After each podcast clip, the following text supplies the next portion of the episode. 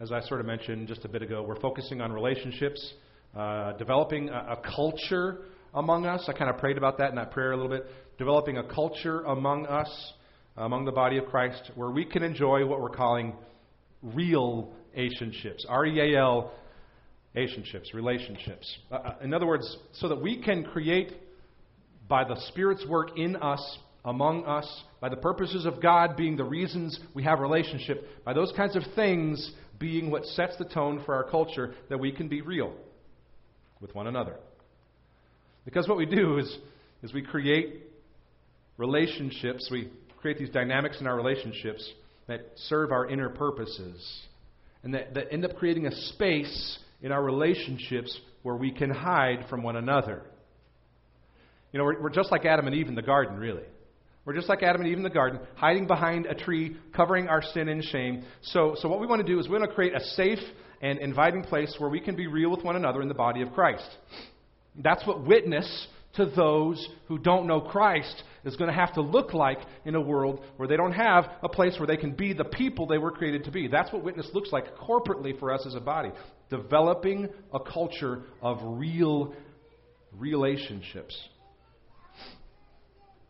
As you know, we often manipulate and twist relationships so that we can hide behind those places that we feel safe.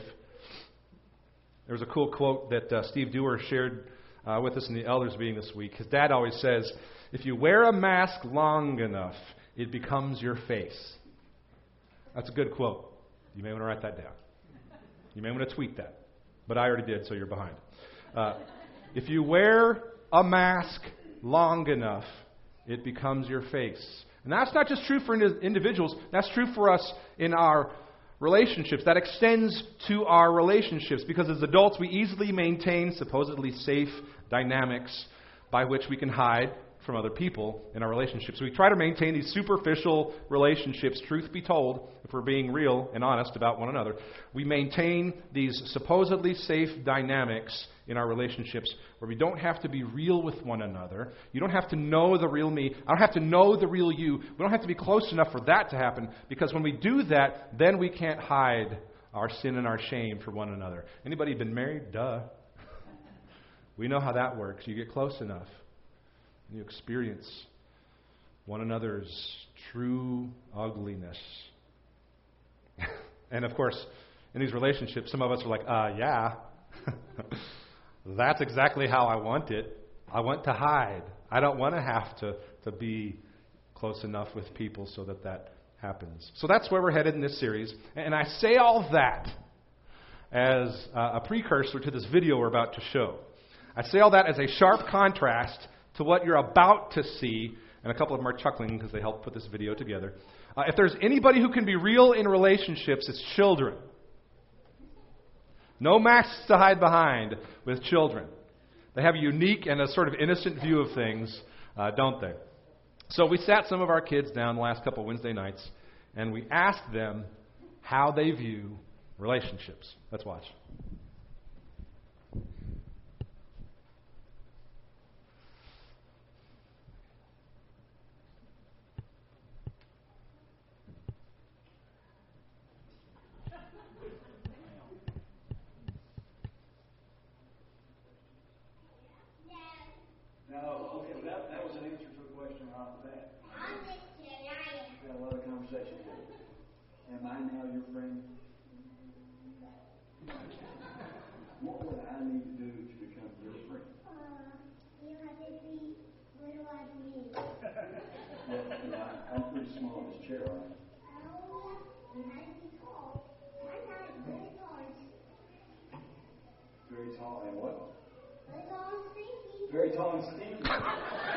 sign, and I was thinking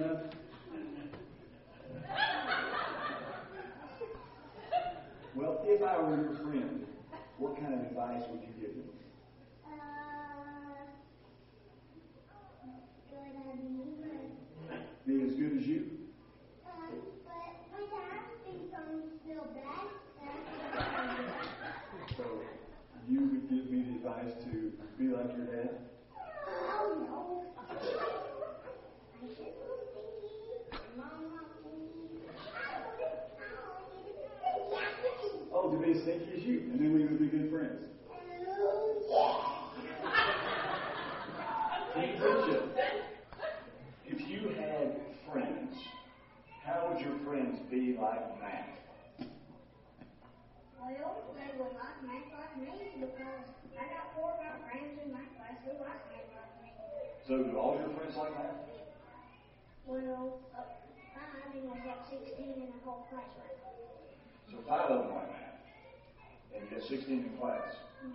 And are all 16 your friends, or just five that like Matt?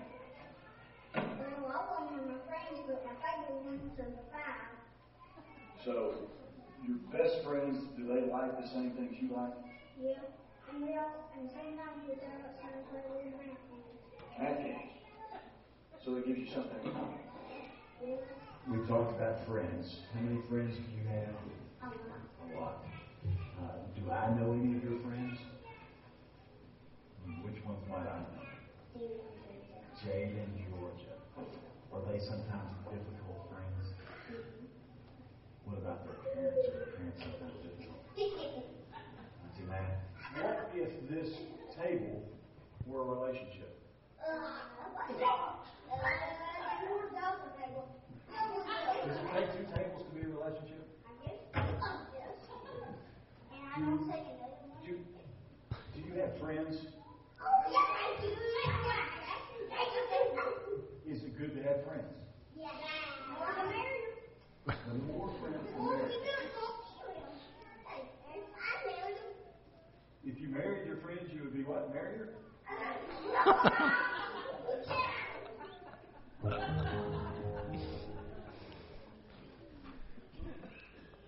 Uh, Elijah Staggs understands well the mess of relationships. and if you haven't taken a shower in the last couple of days, apparently uh, you might qualify to be our associate minister's son's friend. That's one of the lessons, I guess.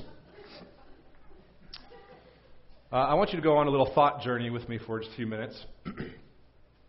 Uh, I want to start by asking you what seems at first like a bit of a crazy question, a bit of an existential question. We're going to do a little philosophy class here for a moment. Uh, your answer to this question is, is why we are going slowly. Perhaps. I know the answer to this question for me is part of why we need to go slowly. And why we're letting the first two or three weeks uh, simmer with us. And as soon as I ask you this question, I want you to throw out the Jesus answer. I want you to throw out the Jesus answer because we all know the real answer to this question is for God and for His glory. We all know that the answer to that is the question in theory. But in this series, we're pushing reset and our understanding uh, and of our goals for our relationships. We're going back to square one to simmer because we have to push reset on our understanding of and our goals of relationships. Because I think what happens over time is they, they develop in a certain kind of way, and then we end up decades, perhaps, many years after the fact, looking back going, you know, how I've done these relationships has not been the Jesus answer of for God and His glory. So here's the question. Here's the question. And I want you to think about this in terms of how your life answers this question. The question is why do other people exist? Why do other human beings exist? There, there are billions of them on the planet.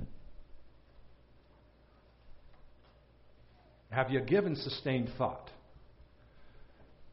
to the question of why these other beings around me exist? Let me ask the question another way. Think about your existing relationships in your life your family, your friends, your coworkers, fellow members of the body of Christ. Think about your existing relationships and let the names come to mind, those with whom you come into daily contact or that have significant contact in your life. Why do those relationships around you exist in the first place? Now remember, throughout the Jesus answer, we all know that that's the right answer. I want you to think about this in terms of how your life has actually already answered this question up to this point. Why do relationships exist in the first place? Is it to make babies? Is it to provide help in our work? Is it to make us happy? I mean, it, it, is that it? Because, because I know for me, and I know for lots of people, you might get one or two or even three of those purposes, babies, help in our work, make us happy. You may get some of those and then realize that your relationships did not end up being the fulfilling thing you thought they were supposed to be. I think the reality of our lives is that many of us get busy getting busy, and decades later, find that fulfillment and purpose in our relationships is a faint and distant memory from the past. Truth be told, that's where a lot of adults are in their lives.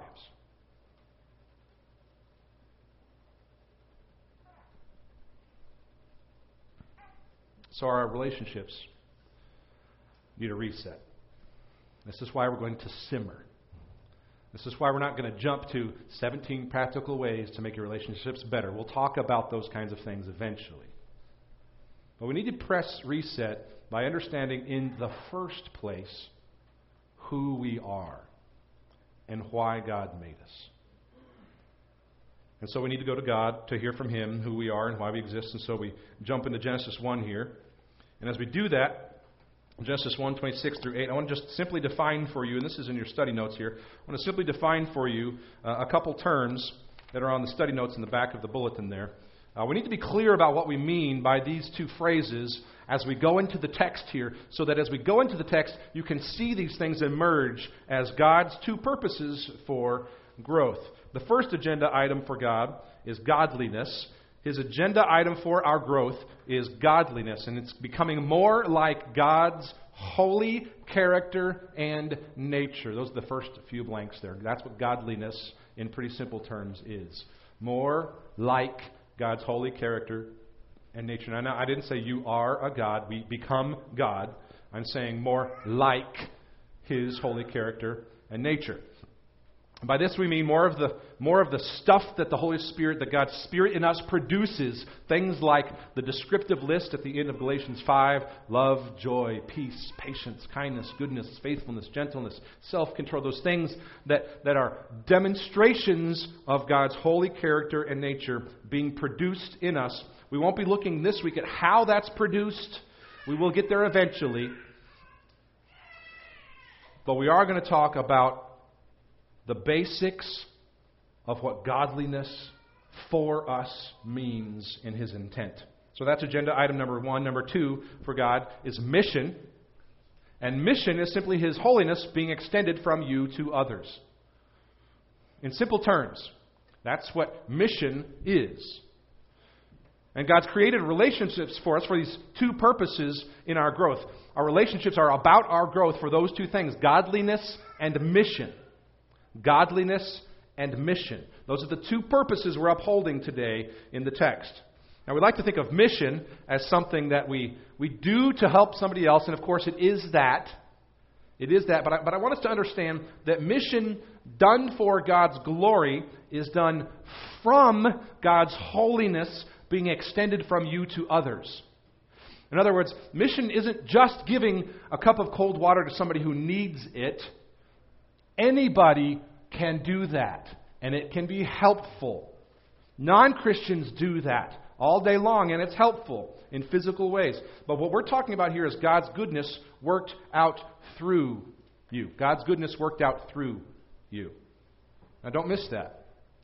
It is God's goodness worked out through us. Which means that godly mission is infused with it's made effective by godly character. Lots of people do lots of work out of their own goodness, supposedly. I mean, that's, that's why we have fake relationships, right? I have to hold up my, my goodness in front of you so you'll like me. A lot of people do work out of their own goodness and then they wonder why it isn't effective for the kingdom as they think it should be. I mean, are we preaching yet about half of us in our growing up lives and Christian lives and the way we have struggled with effectiveness for the kingdom? I know I've just named me as a culprit, Doing, doing, doing. Lots of work out of my own manufactured goodness, and then wondering why I'm not more effective for the kingdom. So, so as we work through the text today, I want you to see these dual purposes of godliness and mission. I want you to look for the purpose of God God's agenda of holiness, of godliness, and mission, because it's all over the place. So look at me with uh, look with me at 128 here in Genesis. We start at the beginning of Scripture today, just like last week. We saw last week in this passage, and we're going to see something else today, but we saw last week in this passage the truth that God made us relational beings because He is a relational God Father, Son, and Holy Spirit. This week we see how that perfect relationship sets an agenda for us. Let's read the whole thing and then we'll jump back in at 26. It says this Then God said, Let us make man in our image after our likeness and let them have dominion over the fish of the sea, and over the birds of the heaven, and over the livestock, and over all the earth, and over every creeping thing that creeps on the earth. So God created man in his own image. In the image of God, he created him, male and female, he created them. And then verse 28 God blessed them.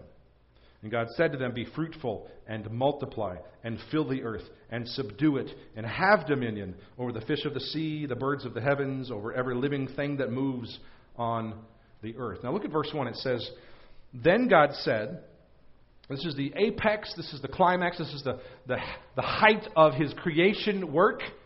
He says this, verse 26 Then God said, Let us make man in our image, after our likeness. There's this idea of image, likeness, that we want to focus on for a few minutes here. So, so here is God, one in essence, three in persons, and God says this in setting forth humanity's purpose. He says, Let us make man, humanity, in our image after our likeness.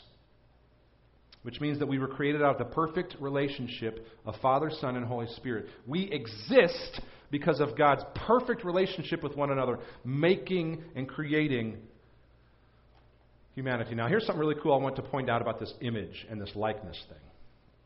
because this is part of where we see this godliness and mission dynamic.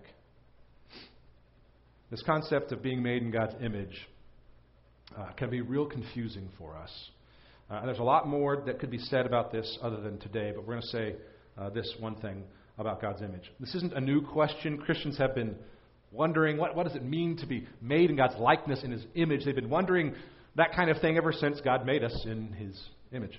So there's one major thing we want to point out that's sort of this misunderstanding, I think, that we often have when we think about this concept of being made in God's likeness in His image. I think this helps us understand who we are fundamentally in a way that helps us understand relationships. You see, we make this mistake. We make this mistake of thinking uh, because we are, we're a body, we're, we're flesh, and because Jesus came in the flesh. We make the mistake that being made in God's image somehow means that we look like him physically. And Jesus and we look alike. But that's not the primary thing being communicated in this. It's not how we look like God physically. That's not the primary truth being communicated. Let me explain. I'm going to speak a little carefully and a little slowly here because I want you to, to hear this and let it sink in. In the ancient world, they had idols that were used in worship because these idols were thought to contain the essence, the, the main stuff of the deity, of the, of the God being worshiped. This is what they might have looked like here. This is uh, Baal, B A A L, a common idol that was worshiped in the ancient world. Now, in the ancient world, someone have had, would have had an idol like this perhaps in their home uh, that was believed in some way to carry the essence of that which it represented. It contained the deity's essence. Now, this doesn't suggest that uh, the, the image, the idol, uh, could do exactly what the deity did, or that it actually looked like the deity who was being worshipped. That's not what's being suggested. Don't make the mistake of thinking that, that these idols were thought to actually look like the gods. Sometimes they, they made them like they thought the gods might look. Um, but it was thought, um, and you, you can take that down, thanks, guys. it was thought two things. Number one, that the idol somehow contained the essence of the deity, of the God being worshipped. And number two, that the work of the deity, the God that was being worshipped, they thought, was accomplished through the idol. Hear those two things again. Let me say this slowly. It was thought that the idol somehow contained the deity in essence, and secondly, that the deity worked through this idol. That's important to understand because it is into that pagan world. It is into that pagan world that God introduces this thoroughly mind blowing, life changing, world changing idea. God comes along and makes the claim. he says, These idols are empty. These idols are worthless and empty. And he reveals the truth that people, not idols, people are what is sacred. He comes along and says two things. Number one, human beings can contain my essence. And number two, human beings can do my work. There are other things we could say about the image of God and being created in God's image, but those are two primary things that all of Scripture points to. We could talk about chapter and verse of tons of places in Scripture that talk about the truth that God's purpose in creating you, the reason He made us, is so that we can demonstrate His goodness in character and nature, and that that character and nature in us can do the work of God. One of the key things that Genesis is saying is that to be made in the image of God means that we are representatives in physical form. Not, not just the appearance, but, but a representative in physical form of what God is doing in creation.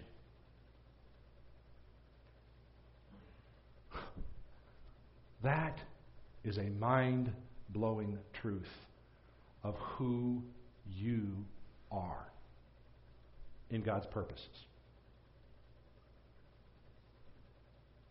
This, this means that God's agenda from the very beginning of forming you was that He might live in you and work through you. He wants to live in you and work through you. Just read the rest of this passage. Humankind is a being where godliness and mission are meant to work in tandem to fulfill God's purposes. It says this in 26. Let's keep reading. It says, Let them, meaning the humans who are infused with God's character and nature, let them who have that ability to demonstrate God's character and nature have dominion. That's mission right there. That's stewardship over God's creation and over his purposes. Have dominion over the fish of the sea, the birds, the livestock, all the earth, and every creeping thing. And 27 is a restatement, a summary statement. He says, So God created man in his own image. In the image of God, he created him. Male and female, he created them.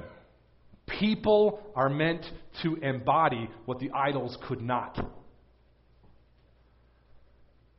And those who worship the idols of this world, it's not just that Baal we looked at.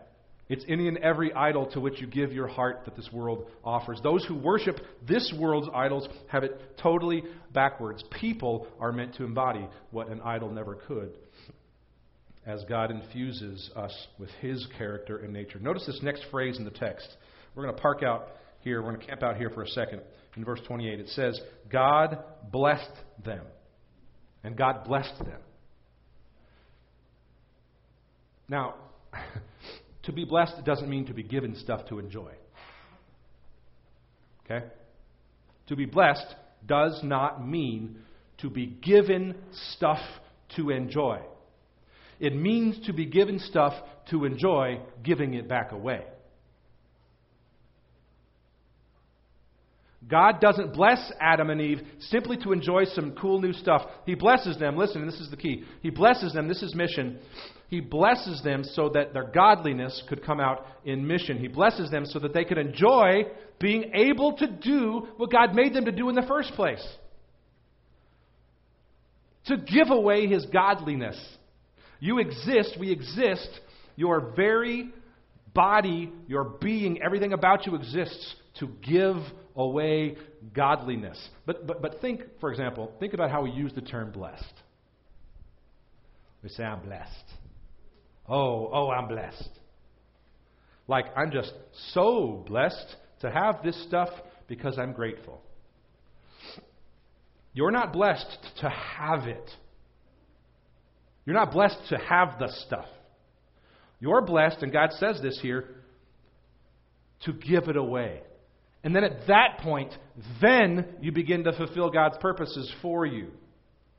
Then you begin to know personally the joy of being used by God, not because of your self righteous manufacture of goodness, but out of the overflow of the goodness of God in us. That is mission that enjoys God's character and nature being made known in you, and that can't help but give away what God's given you. To be blessed is to be enabled by God to carry out mission. To be blessed is to, to have Him give you His godliness in character and nature through the Holy Spirit as we submit ourselves to Him so that we can give all that away. To be blessed is to be enabled, to be enabled by God to carry out His purposes. Look at the next phrase.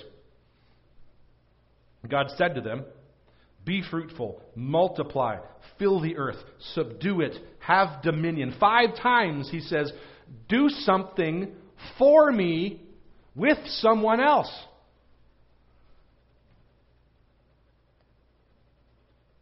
What God's calling us to here is to join with Him in making goodness and glory known. To make goodness and glory known. And listen, God has to work in you as He's working through you. If it's not God's blessing you, if it's you blessing you, I earned what I've got, I've got myself here. If it's you blessing you, then you can be sure that your purposes will be achieved in you.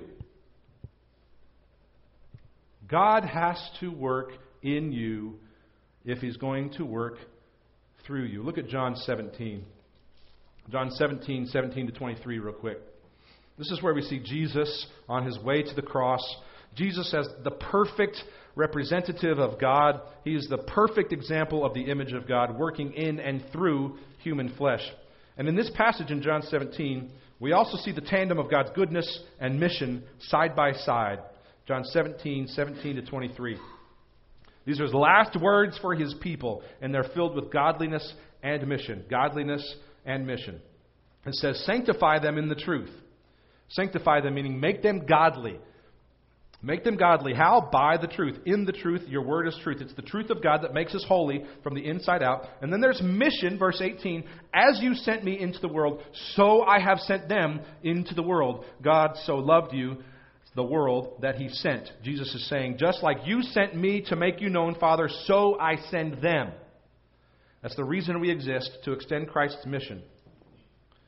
So you don't, as we easily do, you don't exist to eke out of relationships a pathetic goal of temporary earthly happiness. You will achieve a little bit of that.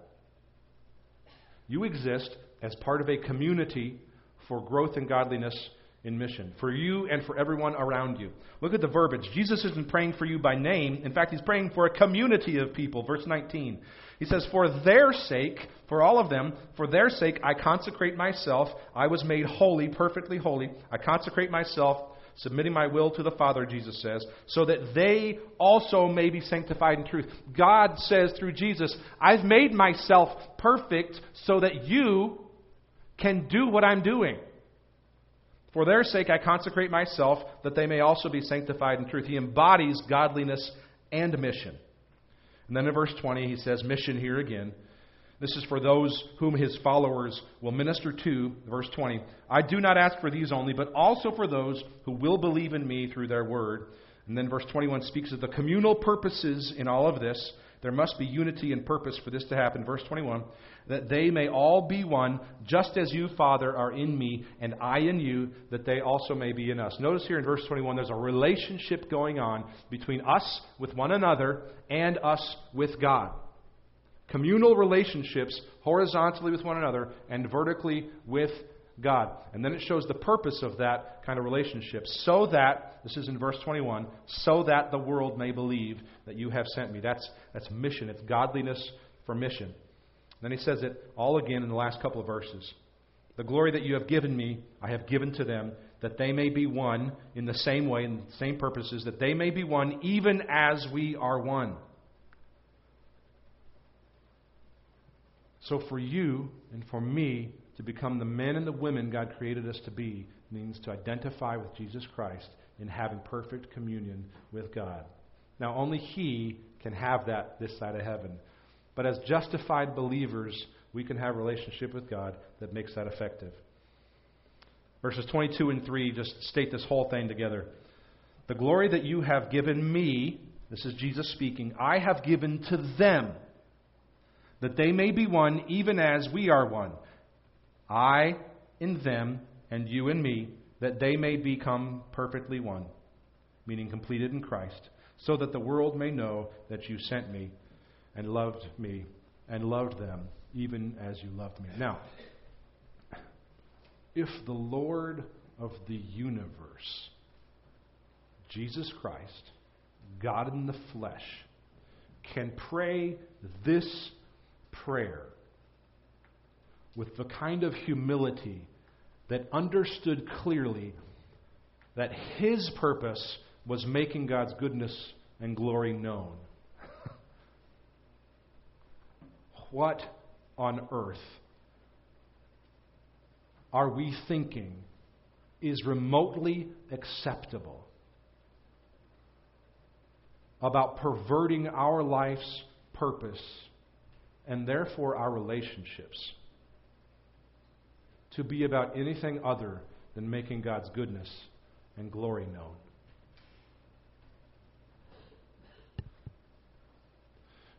It's like Romans 9:20. We're little clay pots looking up at the potter crying, "Why have you made me like this?" And God says, "Why have I made you like this?" Because you can't do it on your own. You are infinitely unable to do it on your own. In practical human terms, you're unable to do it on your own. We talked about Genesis 2:24 last week where it says it is not good for the man to be alone. There's nothing in the text or in the context there in Genesis 2 that should make us think that Adam is lonely. God didn't make Eve because Adam is lonely. To read that loneliness into the text is to read our own purposes in the text. Listen, this is fundamental stuff. We have to get through our heads as we think about our relationships and one another. God gave Adam and Eve to each other because alone they could not fulfill God's purposes.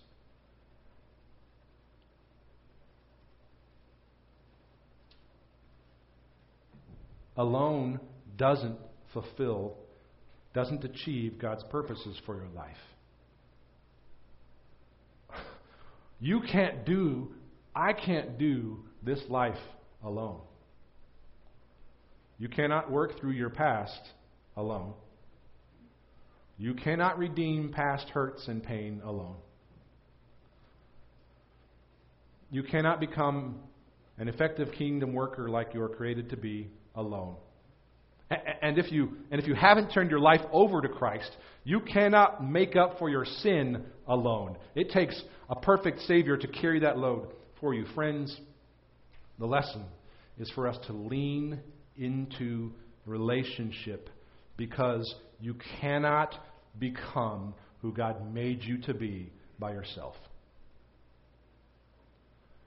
I don't know if you're anything like me, But I know the truth of that personally in some ways that took me to the cross many years ago and that continue to take me back. You and I cannot become who God made us to be by ourselves. To live differently is to try to live in a world that is different than the world God made. And is different than the person He made you to be.